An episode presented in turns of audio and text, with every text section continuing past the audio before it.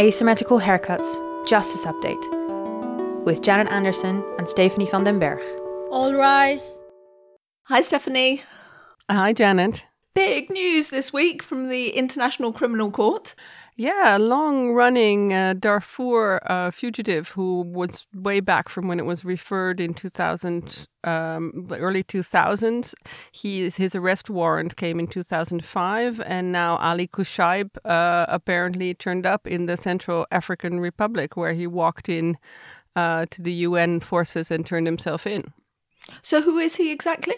He is, according to the court, he's a big Janjaweed uh, militia leader, and the Janjaweed were the militia who kind of helped the Sudanese government crack down on the Fur and other ethnic uh, minorities in Darfur. And according to the to the arrest warrant, he was really the go-between between the militias that were carrying out atrocities on the ground and the government in Khartoum. And what does the court intend to try and charge him with? What what are their allegations against him? The arrest warrant has about uh, 50 charges, war crimes and crimes against humanity. Uh, it basically runs the gamut of persecution, uh, forcible transfer, murder, rape, torture, all the kind of things that you can imagine happen in Darfur. The only thing he ha- is, hasn't been charged with is genocide, which other people in the Darfur conflict has been charged with. So he is only war crimes and crimes against humanity. I guess they felt they couldn't prove genocidal intent uh, on his side. Just to try and um, understand a bit about the significance of this, we're now joined by Amal Nassar. Amal, are you there? Yes, I'm here. Hi, Amal. You work for the uh, Fédération Internationale des Droits de l'Homme, the International Federation for Human Rights Leagues, and so strong NGO background. I imagine your thoughts are with the victims in Darfur at this point. What What are you hearing about what it means for them?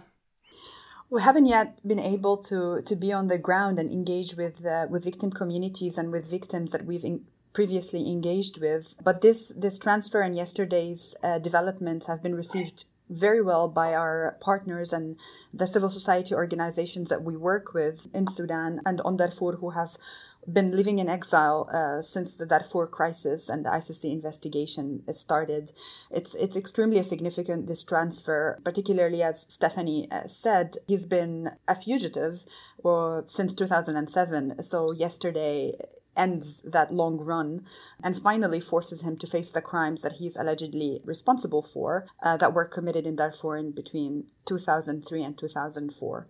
And indeed, these um, alleged crimes are very serious. They were committed in a very bloody conflict that continues to change the lives of people in Darfur to this very day. Many of the victims and the affected communities continue to live in refugee camps in neighboring countries. So things never went back to normal, really.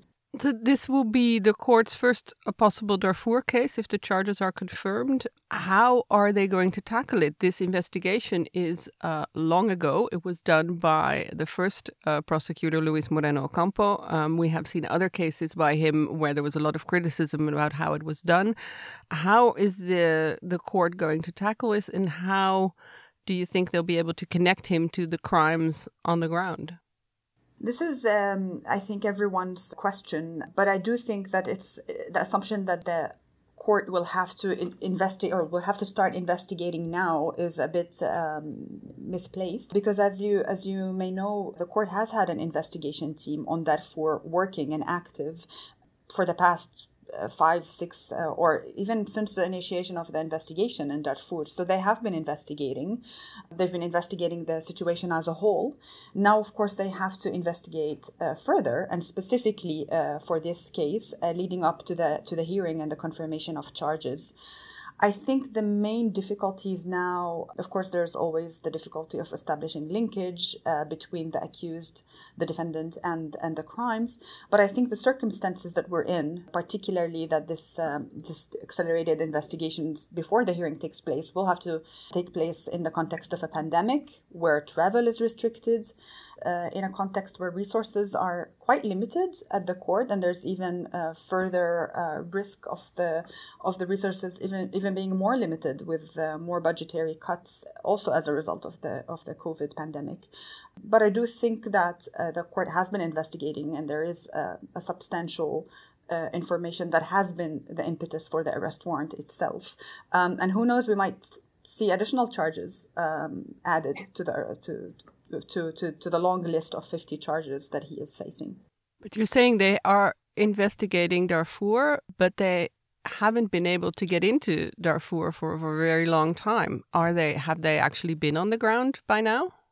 I believe that the ICC investigation team has never been in in Darfur, and of course, this is not something I'm, I'm i verified. But I, uh, if you recall, shortly after the investigation uh, was opened, there was a very interesting exchange between Cassese, uh, who was uh, part of the Commission of Inquiry um, that produced the report that led to the referral, and the former prosecutor Ocampo, where uh, Cassese uh, criticized Ocampo for not wanting to go and investigate in the field for security risks.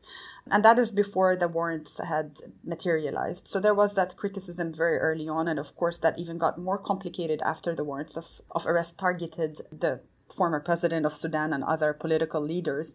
So indeed, they haven't been investigating for the most part in, in Sudan, in Darfur, but the investigation could still go on without access to, to, to the country. And uh, there has been, uh, I believe that the investigation team has been uh, finding other ways to collect information.